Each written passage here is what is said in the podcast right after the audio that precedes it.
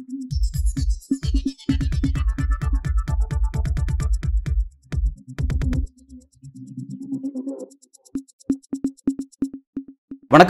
இது news focus Tamil இந்த நேர்காணலில் நம்முடன் அரசியல் பேச இணைந்திருக்கிறார் மூத்த பத்திரிகையாளர் திரு மணி அவர்கள். வணக்கம் சார் வணக்கம்.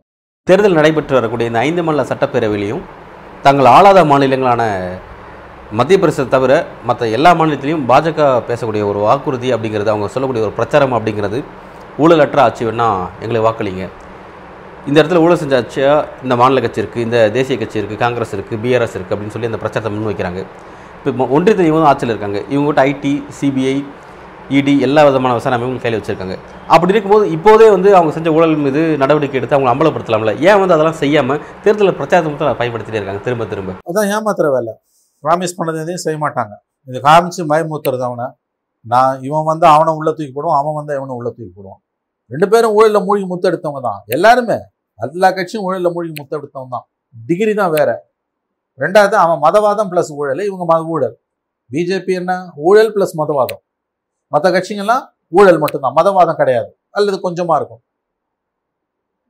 ஆனா நான் வந்து அவனை உள்ள போடும் அவன் வந்தால் இவனை உள்ள போடும். மாறி மாறி பழி வாங்கிப்பீங்க முதல்ல அது நடக்காது. அப்படி நடந்ததுன்னா என்ன ஆகும்? மறுபடியும் அவன் வந்தானா அவன் தூக்கி உள்ள போடுவான். ஆகவே இந்த பழிவாங்கு நடவடிக்கையாலெல்லாம் ஊழலை ஒழிக்க முடியாது. இவர்கள் ஒருவரை ஒருவர் பழி வாங்குவதாக சொல்லி சில சமயங்களில் பழி வாங்குவார்கள் சில சமயங்களில் பழி வாங்க மாட்டார்கள். காம்ப்ரமைஸ் பண்ணிப்பாங்க. மக்களை ஏமாற்றி வாக்கு வாக்குகளை வாங்குகிறார்கள். அவ்வளவுதான். காங்கிரஸ் பாஜக பற்றி ஒரு கேள்வி கேட்குது கேசிஆர் பண்ண ஊழலை அவங்க மகள் செஞ்ச அந்த ஊழல் விஷயத்தை ஏன் தண்டிக்கல? அப்படின்னு அவங்கள நோக்கி ஒரு கேள்வி கேட்குறாங்க அப்போ சொல்கிறாரு தேர்தல் நேரத்தில் அந்த அரசியல் பழிவாங்க நடவடிக்கை நாங்கள் பின்பற்ற மாட்டோம். அது எங்களோட கலாச்சாரம் கிடையாது. பாஜக கலாச்சாரம் கிடையாது. அமித்ஷா சொல்கிறார் வா அமித்ஷாவோட பெருந்தன்மை என்னன்னு ஊருக்கே தெரியும். கவிதாவை உள்ளே பிடிச்சி போட்டிருக்கணும். உண்மையிலேயே வந்து கவிதா வந்து அந்த லிக்கர் ஸ்கேமில் மணிஷ் சிசோடியாவோட சேர்ந்து உள்ளே போக வேண்டியது. ஏன் உள்ளே போல? எதிர்க்கட்சி ஒற்றுமையிலேருந்து அலையன்ஸ்லேருந்து வெளியில் போகிறதா கேசிஆர் வாக்குறுதி கொடுத்தார். கவிதாவை துருப்பு சீட்டாக பயன்படுத்தி மோடி கேசிஆரை பாரதிய ராஷ்டிரிய சமதியை பழைய டிஆர்எஸை எதிர்க்கட்சி கூட்டணியிலேருந்து நகர்த்தி விட்டார். அதனால் கவிதா வெளியில் சுற்றிக்கிட்டு இருக்காங்க. நாங்கள் பழிவாங்க மாட்டோன்றதெல்லாம் அமித்ஷா பேசுகிறதுலாம் எத்தனை ஆபத்துன்றது ஊருக்கே தெரியும். பட் ஆனால் ராஜஸ்தானில் அந்த ரைடு போயிட்டு தான் இருந்துச்சு. எலெக்ஷன் போது ரைடு போயிட்டு இருக்காங்க நீங்க பிஜேபியை எதிர்க்கிற வரைக்கும் உங்களுக்கு ரைடு வரும். நீங்க பிஜேபி எதிர்ப்பை கைவிட்டுட்டு எதிர்க்கட்சி மற்ற பிரதான கட்சிகளோட சேராம தனியா பிஜேபி எதிர்த்தீங்கன்னா ரைடு குறையும். அல்லது நின்னே போயிடும். இந்தியா கூட்டணி உள்ள பிஆர்எஸ் போகக்கூடாது. அதுக்கு தான் கவிதாவை துருப்பு சீட்டாக பயன்படுத்துகிறாங்க வெளியில் போயிட்டார். பிஜேபி எதிர்த்து பேசுகிறத கடந்த ஆறு மாதமாக கேசிஆர் குறைச்சிட்டாரு. நல்லா குறைச்சிட்டாரு உங்களுக்கு தெரியும். என்னென்ன பேச்சு பேசினார். ஏன்? தமிழிசை சவுந்தரராஜன் கவர்னரோட அவ்வளோ சண்டை போட்டு கடைசியில் கூப்பிட்டு டீ சாப்பிட்டாரு. ஏன்? அங்கிருந்து வந்த உத்தரவு. தன்னுடைய பாஜக எதிர்ப்பை கணிசமாக கேசிஆர் குறைத்து கொண்டு விட்டார். எதிர்க்கட்சி ஒற்றுமையில் அவருக்கு விருப்பம் இல்லை காங்கிரஸும் பிஜேபியும் ஈக்குவல் எனிமின்னு சொல்லிட்டாரு. அவர் அவருடைய அன்பு மகளை அமலாக்கத்துறை கைது செய்யாமல் வெளியில் உலாவ விட்டிருக்கிறது. நாளைக்கு பிஜேபி எதிர்ப்பை கூர்மப்படுத்தினாலோ அல்லது எதிர்கட்சிகளோட போய் சேர்ந்தாலோ கவிதா கண்டிப்பாக திரை திகார் சிறையில் இருப்பார் எழுதி வைத்துக் கொள்ளுங்கள் எல்லா எதிர்க்கட்சியும் என்னங்க நடக்குது? பிஜேபியை எதிர்க்கிற வரைக்கும் உன்னை தூக்கி உள்ளே போடுவான் என்ஃபோர்ஸ்மெண்ட் டைரக்டரேட் வரும் அமலாக்க இவன் வருவான் சிபிஐ வரும் ஐடி வரும். நீ அதை கைவிட்டுட்டு தனியாக திட்டினாலும் தப்பிச்சுக்கலாம். அல்லது யாரோடைய அது பிஜேபியில் சேர்ந்துட்டுன்னா ஞானஸ்நானம். ஞானஸ்நானம் கிடைக்காது கஷ்டம் வேணாம் அவனுக்கு ரொம்ப அசிங்கமாக இருக்கும்னா சரி தனியாக நின்று திட்டு கூட சேர்ந்து திட்டாதங்க. இதுதான் பதில். கவிதா விஷயத்தில் அமித்ஷா பிரச்சாரம் அவர் வந்து பெருந்தன்மையாக நடந்து கொண்டார் என்று சொல்லுவது இந்த ஆண்டின் மிகச்சிறந்த நகைச்சுவை. கவிதாவை பயன்படுத்தி கேசிஆரை பாஜக எதிர்ப்பிலிருந்து கம்ப்ளீட்டாக பிஜேபி விலக்கி வைத்து விட்டது நகர்த்தி விட்டது எதிர்க்கட்சிகள் திசையிலிருந்து. அதனால் கவிதா தப்பித்துக் கொண்டார். குறிப்பாக தெலுங்கானால பாஜக இப்படி ஒரு விஷயத்தை குறிப்பிடுது. நமக்கான வெற்றி வாய்ப்பு ரொம்ப கணிசமாக இல்லை அப்படிங்கிற தெரிஞ்சுக்கிட்டதுனால காங்கிரஸோட வெற்றி வாய்ப்பை தடுக்கிறதுக்காக நம்ம பிஆர்எஸ்க்கு ஆதரவு ஒர்க் பண்ணணும் அப்படிங்கிற இடத்துக்கு நகர்ந்துருச்சு இந்த விஷயத்தை எப்படி பார்க்குறீங்க. பிஆர்எஸ் பிஜேபி கூடவே வந்து. அப்படிலாம் போனா டூ பிளஸ் டூ ஜீரோ ஆயிடுங்க பாலிடிக்ஸ்ல இப்போ திமுகவும் அண்ணா திமுகவும் எதிர் எதிர் கட்சிங்க. இப்போ திமுக அண்ணா திமுக ஒன்றா சேர்ந்துட்டா மற்ற கட்சியில் ஓச்சிடலாமா சேர்ந்த சைபர் ஆயிடும். திமுக முப்பது பர்சன்ட் அண்ணா திமுக முப்பத்தஞ்சு பர்சன்ட் வச்சுக்கோங்க. இவங்க ரெண்டு பேரும் ஒன்று சேர்ந்து அறுபத்தஞ்சு பர்சன்ட் மற்ற கட்சியில் ஓச்சலாம் முப்பது முப்பத்தஞ்சு சேர்ந்து அறுபத்தஞ்சு ஆகாது பாஞ்சாகும் அந்த மாதிரி வந்து பிஆர்எஸும் பிஜேபியும் ஒவாசியும் ஒன்றா சேர்ந்தாங்கன்னா காங்கிரஸுக்கு பெரிய அட்வான்டேஜ் அது ஓப்பனாக டிக்ளேர் பண்ணல. நான் ஒன்றா சேர்ந்துட்டு ஓப்பனாக அவங்க டிக்ளேர் பண்ண வேணாம். அவங்களுக்குள்ள அப்படி ஒரு உடன்பாடு வந்ததுனாலே சைபர் மறைமுகமா வந்தாலே. ஒரு உதாரணம் இப்போ வந்து ஓவிசி என்ன பண்ணியிருக்காரு வந்து அங்கே நூற்றி பத்தொம்பது சட்டமன்ற தொகுதி அவர் ஒம்பது தொகுதிலாம் போட்டிடுறாரு அவர் மற்ற எல்லா இடங்களும் போனால் பல இடங்களும் போட்டிடுறாரு அவரோட எப்படி ஒர்க் பண்ணுறாருங்கிறது நமக்கு தெரியும். பட் அவர் வந்து அவர் பூர்வீகமே அந்த தெலுங்கானா அப்படின்னும் போது அங்கே வந்து அவரோட பார்ட்டிசிபேஷன் வந்து ரொம்ப குறைவாக இருக்குது அப்படின்னும் போது வந்து மறைமுக பிஆர்எஸ் ஆதரவு பிஆர்எஸ்க்கு ஆதரவு கொடுக்கலாம். பிஜேபி கொடுக்க முடியாது. பிஆர்எஸும் ஓவாசியும் கை கோத்துக்கலாம் மறைமுகமா. பிஜேபியோட கோத்துக்க முடியாது. அங்க தோத்துருவாங்க. ரெண்டாவது இந்த மாதிரி தோத்துறாங்கன்றது நல்லா ஞாபகம் வச்சுக்கோங்க. ஒன்பது வருஷமா என்னமோ எட்டு வருஷமா என்னமோ பவர்ல இருக்கு. அவன் வேணுமா வேணாமான்றதான் எனி கவர்மெண்ட் அன்பாப்புலர் அவங்க எட்டு வருஷத்துல.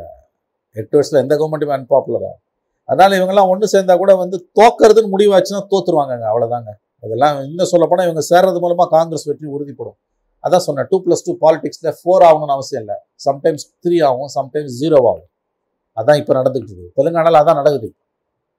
இவங்கெல்லாம் ஒன்று சேர்றதால பிஆர்எஸ் பிஜேபி ஒவாசிலாம் ஒன்று சேர்ந்தா விளங்கிடும் அது. எப்படி ஒன்று சேருவாங்க? சரி ஒவாசியும் வேணாம். பிஜேபியும் பிஆர்எஸும் ஒன்று சேர்ந்தாலும் அது விளங்காது. பட் அந்த அப்படி ஒன்று சேர்ந்து காங்கிரஸோட வெற்றி தடுக்கணும்னு ஒரு முயற்சி பண்ணுறாங்க அந்த நோக்கம் அதுதான். ஆனால் அவங்க நினைக்கிற மாதிரி ஓட்ஸ் டிரான்ஸ்ஃபர் ஆகாது. கண்டிப்பாக டிரான்ஸ்ஃபர் ஆகாது.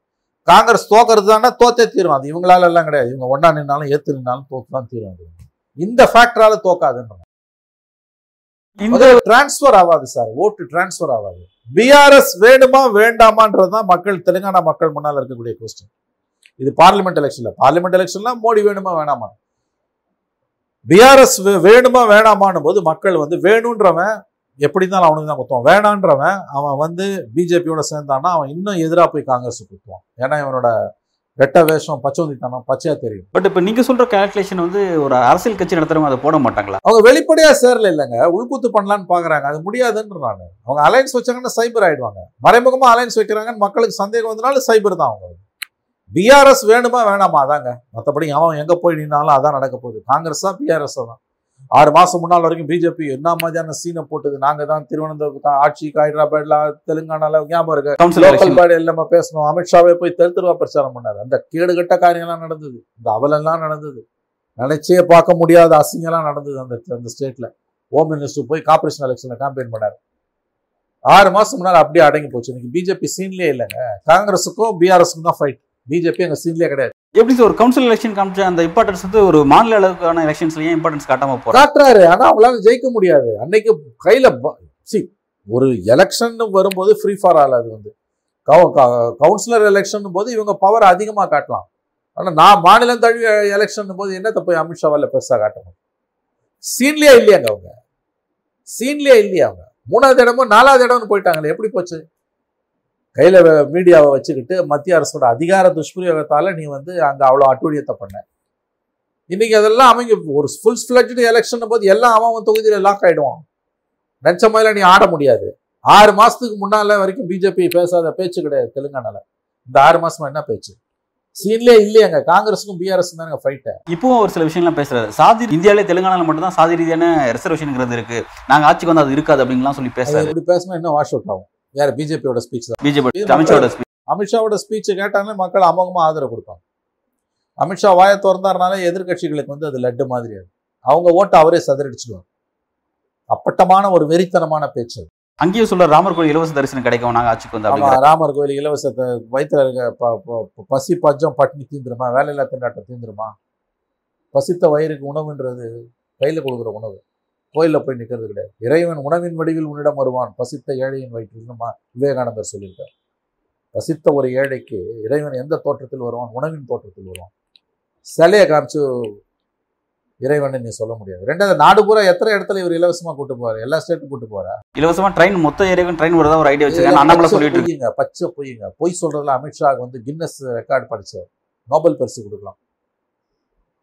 அமித்ஷாக்கு பரிசு மோடியை விட அமித்ஷாக்கு பரிசு கொடுக்கலாம். நோபல் பரிசு இருபத்தொன்று பார்ல அசம்பிளி எலெக்ஷன் போய் வெஸ்ட் பெங்காலில் சுந்தரவன காடுகள் சுந்தர்பன்ஸ் சுந்தரவன காடுகளை மேம்படுத்துறதுக்கு அஞ்சு லட்சம் கோடியில் திட்டம் நாங்கள் ஆட்சி வந்தோம் எவ்வளோ அஞ்சு லட்சம் கோடி. அச்சு விட வேண்டிதான். அந்த மாதிரி தான் போகிற மாநிலத்தில் மத்திய பிரதேச தான் பேசினார். இலவச தரிசனம். இலவச தரிசனம்னா என்ன? ட்ரெயினில் விடுவியா? எவ்வளோ பேர் கொடுவியா மக்கள் தொகை ஒம்பது கோடி அங்கே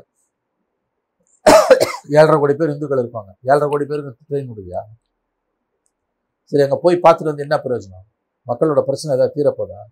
போறவன் அவன் தனியா போறான். நீ அதுக்கு அரேஞ்ச் பட் இதெல்லாம் வந்து வாக்குக எப்படி பேசுறாங்க? அதெல்லாம் கன்வெர்ட் நினைக்கிறாங்களா அவங்க? நினைக்கிறாங்க. நினைக்கிறாங்க. அதனால தான் பேசுறாங்க கரெக்டான கேள்வி. நினைக்கிறாங்க. அதனால தான் பேசுறாங்க. நினைச்சு தான் பேசுறேன் தெலுங்கானால கூடுதலா வந்து ஓபிசி முதல்வர் நாங்க அறிவிப்போம். ஆட்சிக்கு வந்து அது அடுத்த அப்படிங்கிறாங்க போய். நீ வரப்போறதே இல்லை. அத்தைக்கு மீசம் முளைச்சா மா மாமான்னு சொல்லலாம். இல்லையா? அத்தைக்கு மீசம் முளைச்சா சித்தப்பா. அந்த கதை. இப்போ இந்த எலெக்ஷன்ல பிஜே பிஜேபியில தெலுங்கானால ஒன்றும் பண்ண முடியாது. ரொம்ப விரிவான அப்டேட்ஸ் இந்த எலெக்ஷன்ஸ் பத்தி கொடுத்துருக்கீங்க. மிக்க நன்றி. வணக்கம்.